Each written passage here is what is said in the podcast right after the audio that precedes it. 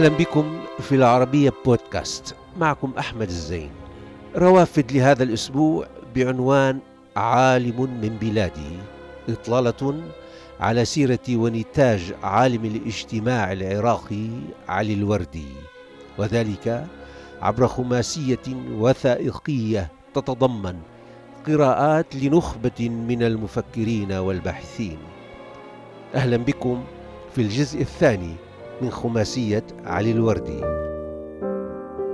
إن التاريخ البشري في الواقع عبارة عن صيرورة وحركة دائبة.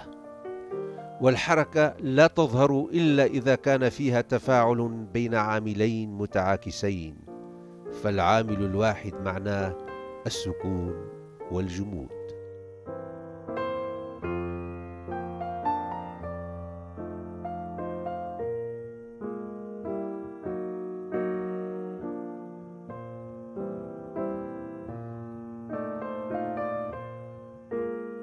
تصف الدكتورة لهاي عبد الحسين علي الوردي بتالكوت بارسونز العراق من حيث القدرة الفذة على تقديم المفاهيم وصنعها ونحتها وتطويرها.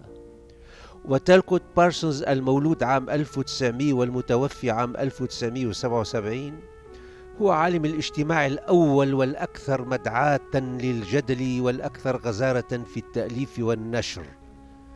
وكان قد ساهم في تأسيس أول قسم لعلم الاجتماع في جامعة هارفارد الأمريكية. وهكذا هي حال علي الوردي الذي ساهم في تأسيس أول قسم لعلم الاجتماع في العراق في كلية الآداب والعلوم آنذاك عام 1953 أما إسهامات الوردي على صعيد النظرية السوسيولوجية كان أولها في تقييمه الثري لنظريات العقد الاجتماعي التي رأى أنها يمكن أن تلائم المجتمعات الأوروبية الغربية والأمريكية.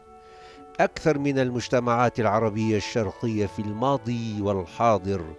وبنى بذلك على نظرية ابن خلدون في السياسة والتي رأى أنها تقوم على فكرة القوة والصراع المحسوم من جانب القوي لتكون الدولة بالمحصلة نظاما يحكم بمنطق التغالب والاستغلال وليس بطريقة الاتفاق بين الحاكم والمحكوم لتفويض القوة وقبول سيادة القانون لتحقيق النظام والاستقرار الاجتماعي. وبالطبع اعتمد الوردي مجموعة من المعايير والاستدلالات في قراءته للمجتمع العراقي واقترح مجموعة أخرى من المفاهيم أهمها كان التناشز الاجتماعي وازدواج الشخصية واستفاض في توصيف وقراءة ذلك في كتابه دراسة في طبيعة الشخصية العراقية. هو قرأ علي الوردي قرأ التاريخ العربي ابن خلدون الاجتماعي لا سيما ابن, ابن خلدون. وتأثر إلى حد ما أو إلى حد كبير بنقد الفكر الأرسطي المنطق الأرسطي. لدى ابن خلدون هذا الكتاب كان له تأثير كبير على علي الوردي مم. وتأثر إلى حدود غير قليلة بسيجموند فرويد آه. عندما قرأ فكرة اللاشعور لدى سيجموند فرويد مم. أن هناك دوافع وقضايا لا يحددها عقل البشر وإنما تحددها دوافع وأسباب أخرى مم. وتأثر بكارل مانهايم في موضوع النسبية المعرفية الاجتماعية. آه لذلك حاول أن يخلط هذه بخلطة خرج منها بثلاث استنتاجات رئيسية رافقته طيلة هذه السنوات. هي؟ الاستنتاج الأول أن هناك صراعا بين البداوة والحضارة وهذا الصراع مستمر. طالما بقيت بداوة إذا هناك صراع بين القيم البدوية بين الثقافة البدوية التي يكتسبها الإنسان من بيئته من مجتمعه وبين الثقافة الحضرية أو المدنية التي لها علاقة بالمال والسوق و علاقات الإنتاج الجديدة. العلاقات الإنتاجية الجديدة. نعم. هذا واحد. قال أيضا بالتناشز الاجتماعي. مم. ثم ذهب أبعد من ذلك عندما وصف الشخصية العراقية بأنها الشخصية ذات طابع ازدواجي أو أنها شخصية ازدواجية. يعني هناك باطنية وظاهرية في, في العقل العربي لا سيما في العقل العراقي إلى حدود غير قليلة. الازدواجية لها طابع اجتماعي بالتناشز الاجتماعي وهي امتداد لموضوع الصراع بين البداوة والحضارة. لا هو وصف الشخصية بالازدواج والسلوك بالتناشز يعني انطلاقا من من تصوره على ما حدث نتيجة الهجرات الكبيرة التي حدثت من الجنوب العراقي إلى بغداد العاصمة بحثا عن فرص أفضل وما ذلك وظهر أن هؤلاء المهاجرين اختاروا أحياء يتجمعون بها وحتى مهن يمتهنونها وحافظوا على نوع من الولاء للمناطق التي هاجروا منها الريف العراقي والجنوب العراقي. على وجه التعيين في تلك الفترة الخمسينات. فيعني تكلم عن تكلم عن ذلك طبعا مستضيئا بما طرحه ابن خلدون فيما يتعلق بصراع الحضارة والبداوة عرقه وطبقه على المجتمع العراقي فوجد أن هناك تباينا في السلوك ما بين الريف والمدينة. بغداد حاضرة ومدينة يعني حديثة وعندما جاءت هذه الأعداد الكبيرة من البشر تركت تأثير ولكن هذه القضية بالتأكيد أو هذه الظاهرة يعني استمرت إلى حين وفيما بعد حدث ما يمكن أن يوصف بأنه اندماج بمجتمع بغداد والمجتمع العراقي بشكل عام. في ذلك الوقت هكذا صورها علي الوردي. يعني لكن لأي درجة أنه ممكن نصف الشخصية العراقية بأنها ازدواجية يعني الآن يعني أعتقد يعني ربما صار جزء من الماضي يعني نستطيع أن نقول حدث اندماج و ظهرت الشخصية المنسجمة يعني بسبب انتشار التلفزيون وسائل التواصل الاجتماعي الإعلام سطوة الحكومة المركزية أيضا لعبت دور فهذه قللت إلى درجة كبيرة من الازدواج الذي بدا لعلي الوردي آنذاك بداية الخمسينات. أنا أعتقد كل المجتمعات اللي تمر آه، في مراحل آه، مراحل التحول آه، تعيش هذا السجال ما بين معاصرة وما بين ما قبل المعاصرة يعني ما بين التراث والمعاصرة. العراق كان في زمن الوردي وما زال يعيش هذه المرحلة الانتقالية التي تتعايش وفي نفس الوقت تتناقض فيها مسألة المعاصرة ومسألة ما هو موروث. فعلي الوردي لم يكن خالقا لمثل هذه الحالة. كل المجتمعات تمر بمراحل انتقالية تتعايش بها القديم والجديد هو يعني إبداعه أنه أدرك مسألة أن المجتمعات الانتقالية تعيش مرحلة التناقض والتناشز والتعارض ما بين ما هو قديم وما هو جديد. واقع الحال العراقي في حينها هو واقع. أنا أتصور المعاصرة فيه هي عبارة عن واحات ضمن صحراء البداوة يعني المدنية والحضارة اللي يعني أدركها آه، علي الوردي هي عبارة عن واحات صغيرة ضمن وسط صحراوي بدوي.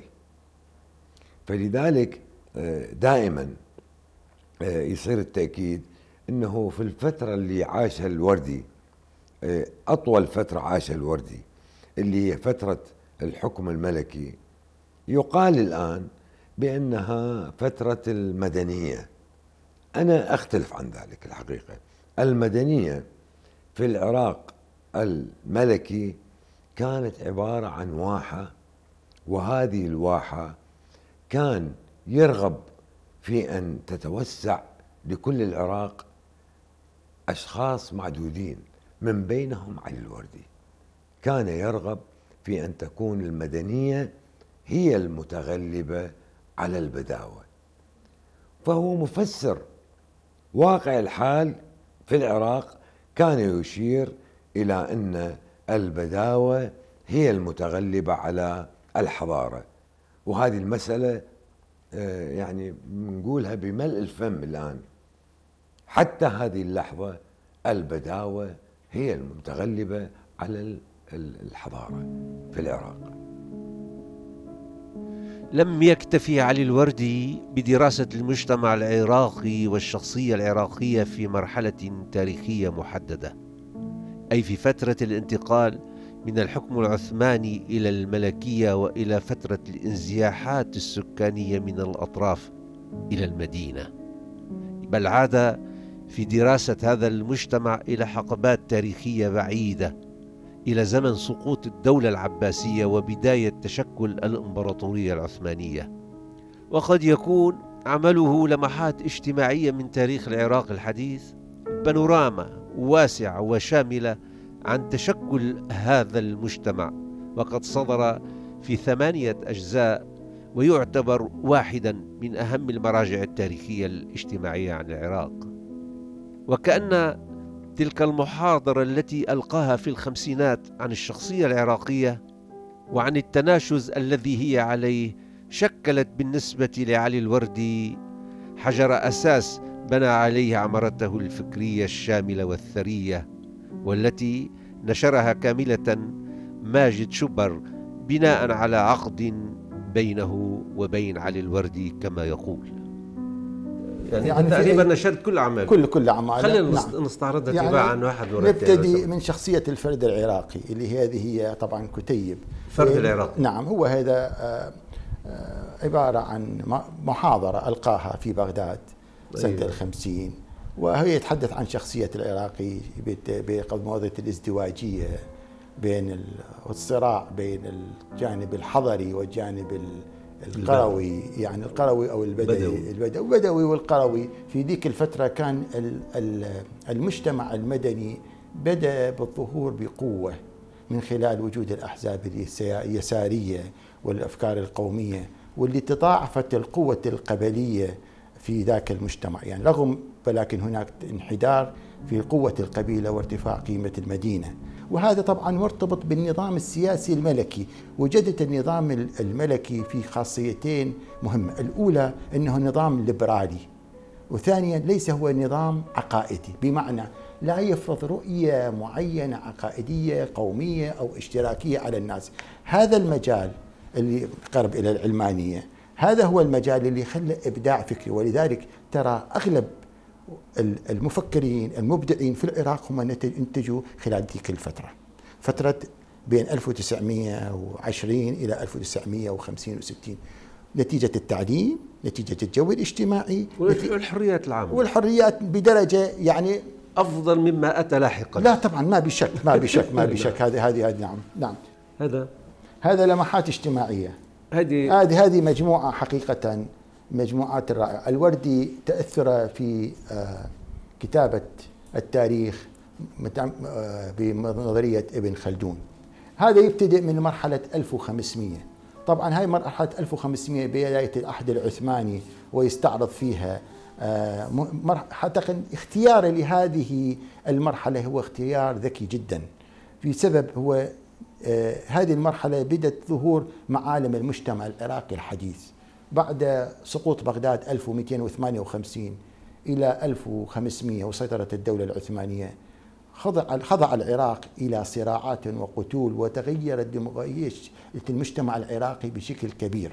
نعم هذا دراسة في طبيعة المجتمع العراقي هذا الكتاب من الكتب عزيزة على قلبي لأن أول كتاب قرأته للوردي هو هذا اللي بيحكي فيه عن الشخصية العراقية عن المجتمع العراقي. عن المجتمع. عن المجتمع العراقي عن الظواهر الاجتماعية عن تصرفات الناس عن انعكاساتها يعني عن نوع الصراع اللي بين بين الحضارة عن الازدواجية عن الازدواجية. في الشخصية عن يعني هذا هذا هو دراسة لتكوينية الشخص العراقي. علي الوردي يقول أن البداوة ويختلف هنا عن علماء الاجتماع الكبار يقول البداوة ليست مرحلة اجتماعية بالضرورة ينبغي أن يمر أن تمر بها المجتمعات. أن تذهب من البداوة إلى الزراعة. أي هناك يصبح استقرار. استقرار نعم. وثم تنتقل إلى المجتمعات الأرقى وهكذا وصلنا. للمجتمع الصناعي. يقول البداوة هي ثقافة وهذه الثقافة تقوم على ثلاث أركان أيضا. الركن الأول المهنة الغزو. اثنين البدوي يقوم على العصبية القبلية. انصر أخاك ظالما أم أو مظلوما. هو مع القبيلة مع شيخ القبيلة مع القريب. ثالث. الثالثة المروءة. ويختلف في هذه المسألة عن ال- ال- الحضري أو المدني. يقول علي الوردي أن البدوي يوظف في المروءة بسمعته في حين المدني يوظف المروءة بالمال. أي أن هناك تركيز على قيم مادية ملموسة في حين البدوي يركز على السمعة. أنه كريم أنه شهم أنه وشجاع. شجاع, أنه جريء. هذه أيضا جزء من منظومة علي الوردي في آه، آه، قراءته لطبيعة المجتمعات وتركيزه على موضوع الصراع بين البداوة وبين الحضارة. ولذلك آه، قراءة التي استمرت يعني آه، في دراسة التاريخ العربي على مدى قرون كشف أو أزاح النقاب عن صراعات خفية. شيعة وسنة تنابز اجتماعي. استعلاء قومي على الآخر. أيديولوجيات نسقية مغلقة مفروضة يراد لها أن يراد للمجتمع أن يسير بها. لذلك رفض الحتميات التاريخية للصراع الطبقي رفض فكرة النزعات العنصرية الضيقة الاستعلائية القوموية إذا جاز لي التعبير أن أقول. رفض القراءة الإسلامية أو الإسلاموية الخاطئة لتفسير التاريخ العربي باعتباره ترا- صراع بين فرق وشيع وأحزاب وسنة وشيعة وإلى آخره. يعني هو ال- ال- الميزة إنه يتحرك من الواقع للنظريه ولا يتحرك من النظرية إلى النظرية وبالتالي حينما هو آه، حاول أن يطرح هذه الرؤى هي لم تكن رؤى من وحي خياله بقدر ما كان هو يعيش في المجتمع هو يركب السيارة العامة ويتجول في الأسواق ويتحدث مع العامة ويحضر المجالس وغيره وغيره. بالتالي هو عاش هذا الصراع. وهو كإنسان أيضا يعني كإنسان بعيدا عن كونه أكاديمي واسم وشخصية ومفكر مهم هو كان كإنسان هو عاش هذا الصراع واشتغل يعني في بدايات حياته صغير في الأسواق وعرف طبيعة الشخصية العراقية وطبيعة يعني هذا هذا ال- اللي نسميه صراع البداوة والحضارة في الشخصية العراقية ولا زال موجود. ولكن آه، هذه طبيعة المجتمع العراقي وإلى حد ما لا حد ما كثير من علي الوردي هي تنسحب حتى في بعض البلدان العربيه مثل مصر وأعتقد مثلا نجيب محفوظ آه، في ثلاثيته آه، تحدث عن آه، فكر السيد اللي هو فكر يعيش بشخصيه مزدوجة. عمل في دكان نعم اشتغل الدكان هو. لصديق والده في مدينة الكاظمية فكان يشاهد المجتمع العراقي الشارع العراقي ال- ال- التناشز الاجتماعي النفاق الاجتماعي آه، استغابة هذا لذاك آه، إظهار مظاهر التبجيل ثم مظاهر التقبيح إلى آخره بين بين الناس كيف يتعاملون في السوق. أثر على علي الوردة أيضا صدمة الحضارة صدمة الحضارة تلقاها في مدينتين مهمتين تلقاها في بيروت في الجامعة الأمريكية ثم في أمريكا. ثم في تكساس. تكساس نعم. وقرأ كثيرا وحاول أن يعطي لنفسه فسحة من الحرية لم يعطيها أحد لنفسه وامتلك شجاعة فائقة لدرجة استدرج إلى حواره. استدرج. المعممون مثل ما أشرت يعني رجال الدين بمختلف ألوانهم اليساريون واليمينيون آه الأكاديميون وأحيانا أبناء الشارع الذين يحرضون أحيانا لأنه هو أيضا آه، جرت محاولات للنيل منه بأشكال مختلفة ولكنه كان صامدا بهذا المعنى واستمر في نشر أفكاره وأبحاثه ودراساته ساعده في ذلك جو الانفتاح الفكري والثقافي وأجواء التسامح. والحرية التي أشرت إليها في الخمسينات. علي الوردي يعني قال بالحرف الواحد أنه عندما تفرغ ل يعني دراساته حول المجتمع العراقي أنه بالحقيقة بدأ ذلك قبل عشرين سنة من من إفاده اولا إلى الجامعة الأمريكية في بيروت وفيما بعد جامعة تكساس فهو كان مولع بدراسة المجتمع العراقي وعلم جديد يعني. وقتها لاحظي العلوم الاجتماعية كانت قد بدأت توا يعني. وبالتاكيد يعني تكلم عما عما يرى عما يستطيع أن يبصره. فيعني يعني لا أعتقد يعني يمكن القول إنه ربما أجواء الحرية كانت سبب يعني الأجواء العامة كانت عامل مشجع. وظروف الدراسة أيضا. ظروف الدراسة يعني من من بغداد إلى بيروت هي بحد ذاتها يعني عملية الرحلة بحد ذاتها بالتأكيد كانت من العوامل المساعدة لأن ينظر علي الوردي إلى المجتمع بطريقة أكثر استقلالية بطريقه مستفيدا أيضا من مما تعلمه آه، في المدرسة الاجتماعيه الأمريكية على وجه التعيين. بدون شك لقد تأمل طويلا علي الوردي في أحوال مجتمعه العراقي واتسعت زاوية رؤيته من خلال أسفاره ودراسته واختصاصاته واحتكاكاته في بيئات أكثر انفتاحا وتعددا وثراء ما بين بيروت وتكساس مما جعله أكثر قدرة على المقارنة والمقاربة الميدانية. أضف إلى ذلك لقد امتلك أدوات التحليل والقراءة لمجتمع تبدلت أحواله كثيرا على مر التاريخ. لكان أهله تتنازعهم الانتماءات فكانت مثلا تستيقظ البداوة في النفس للزود عنها حين تهدد من الخارج وتنام حين تطمئن إلى مدنيتها. أعزائي يمكنكم متابعة روافد على مواقع التواصل الاجتماعي تويتر وفيسبوك ويوتيوب. كما يمكنكم الاستماع إلى روافد على العربية بودكاست.